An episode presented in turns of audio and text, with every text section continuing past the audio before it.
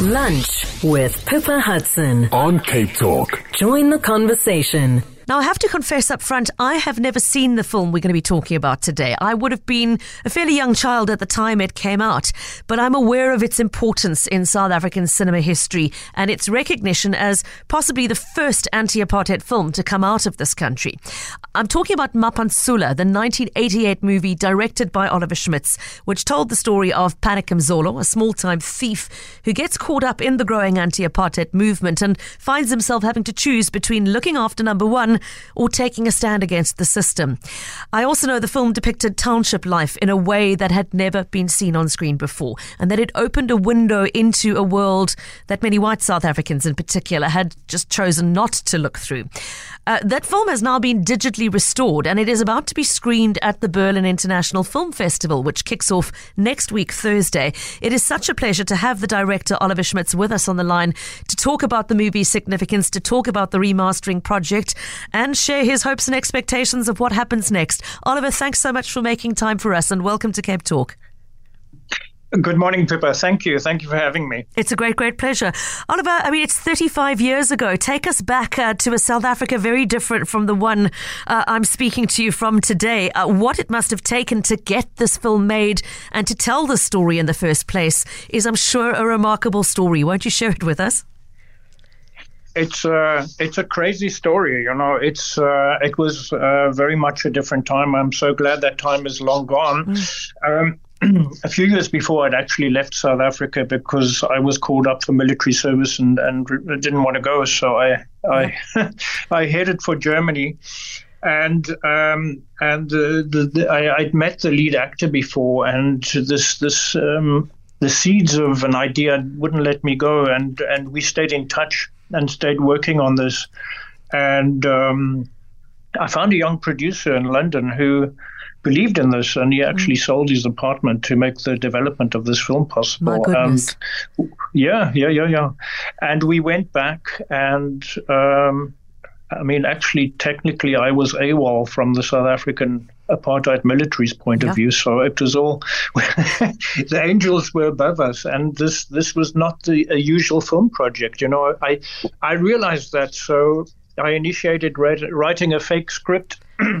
which had absolutely no political content. And this is the script we handed in to get permission to shoot in Soweto.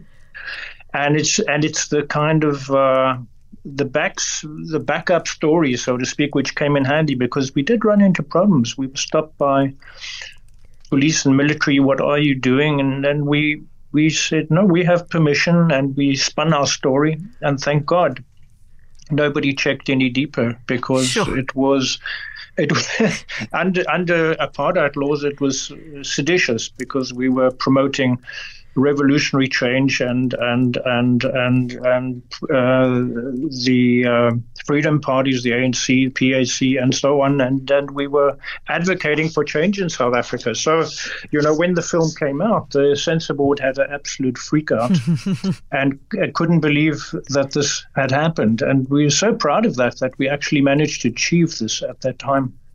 I mean, it, it's Oliver, I mean, I'm thinking now of what a 20 year old listening to this interview might make of it. To think of that going to the extent of having to have an entire fake script at the ready yeah. in case you were quizzed.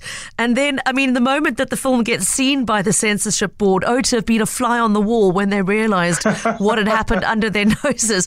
Oliver, I'm, I mean, t- what sort of what sort of response did you get? I'm assuming they, they immediately said this can't be shown in South Africa, surely?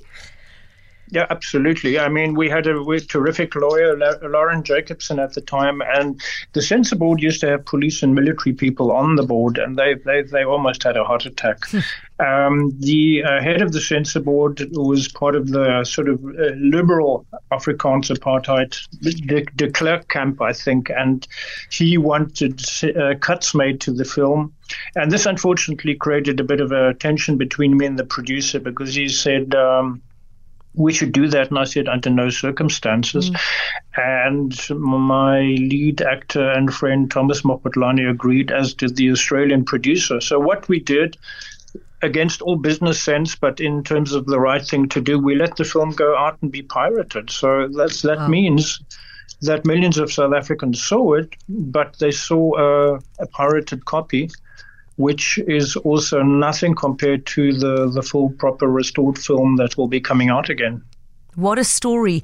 Oliver, I mean, for those who haven't seen the film, who never got their hands on one of those pirated copies and so never had the opportunity, won't you just tell us a little bit about the, the storyline and its major themes, and particularly just explore a little bit more the fact that it was so different to have the cameras in Soweto telling a story of a black South African's life experience in a township, something that many viewers would simply never have laid eyes on or had any contact with at all?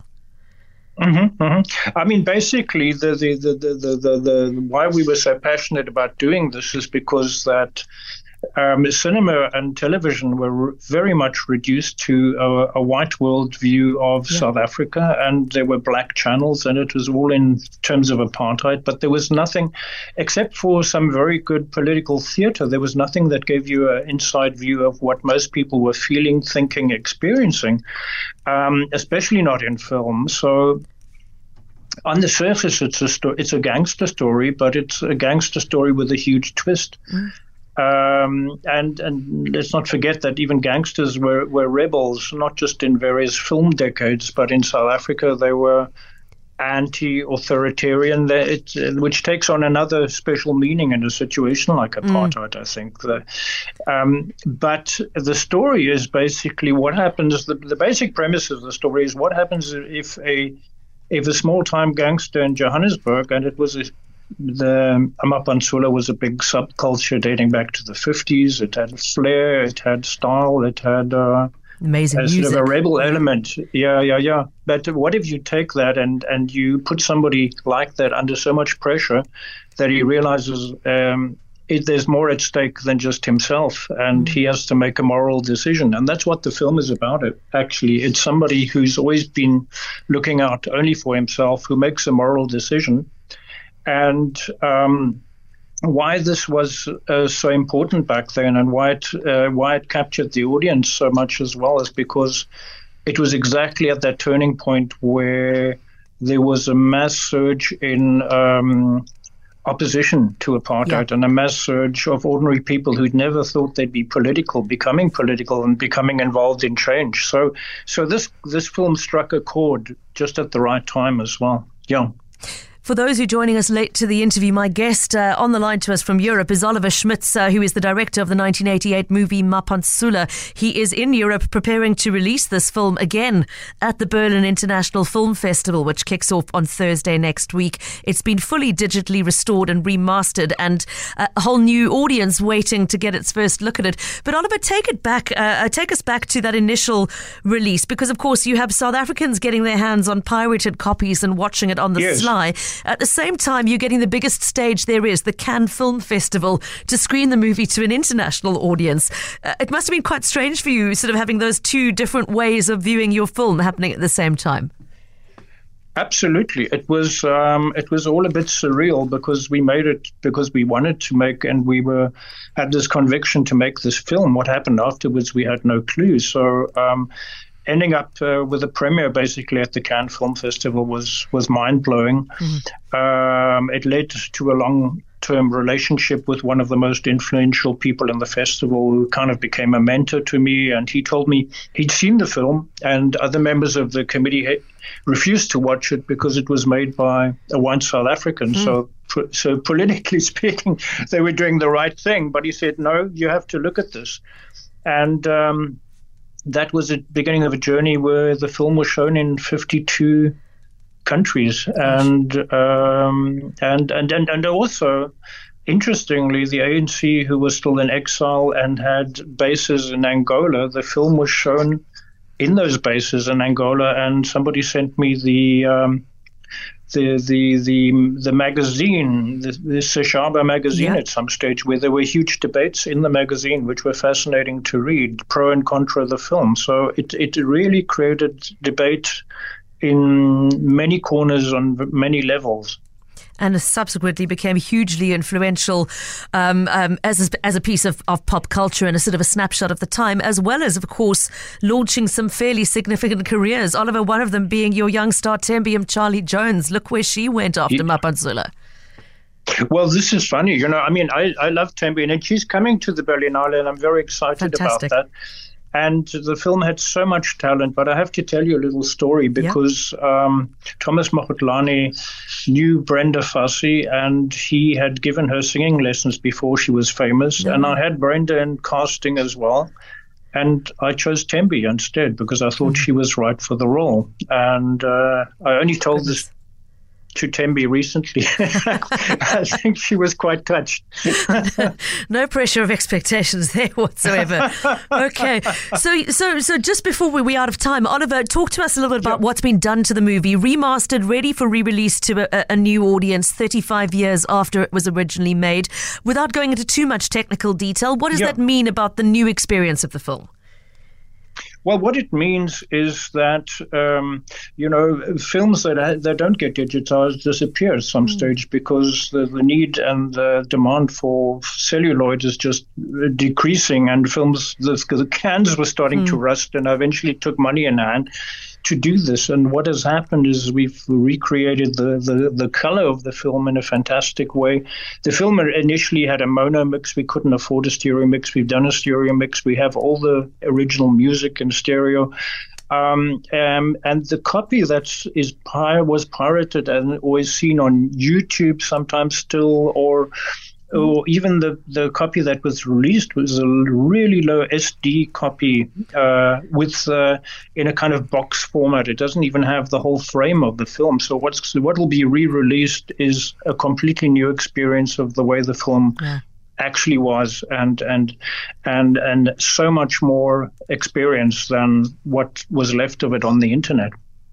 Is it going to make its way back to South Africa, Oliver? Obviously, a big day for you showing it at Berlinale next week, but will will it have a, a distribution release here at home? Yes, it, it will. We can't give details yet, but we yep. are speaking to platforms and we are in serious discussions uh, about a cinema re release in Fantastic. South Africa as well, that it has a proper cinema, cinema release for the first time ever in South Africa. Yeah. I look forward to that moment, Oliver, and let's have a conversation on the red carpet at the premiere when that happens. Yes. in the meantime, good luck in Berlin uh, next week, and thank you so much for making time to chat to us today.